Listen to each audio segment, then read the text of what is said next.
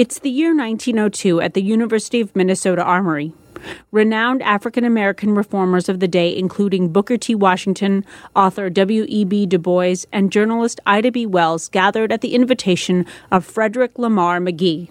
McGhee was a leading voice in Minnesota's growing African American population and its first African American lawyer.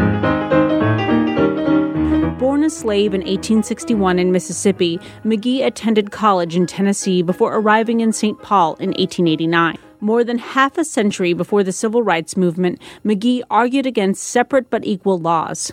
He was one of the founders of the Niagara Movement, the first black led national organization that advocated for racial equality and fought racial discrimination. Later, he founded the Minnesota chapter of the NAACP.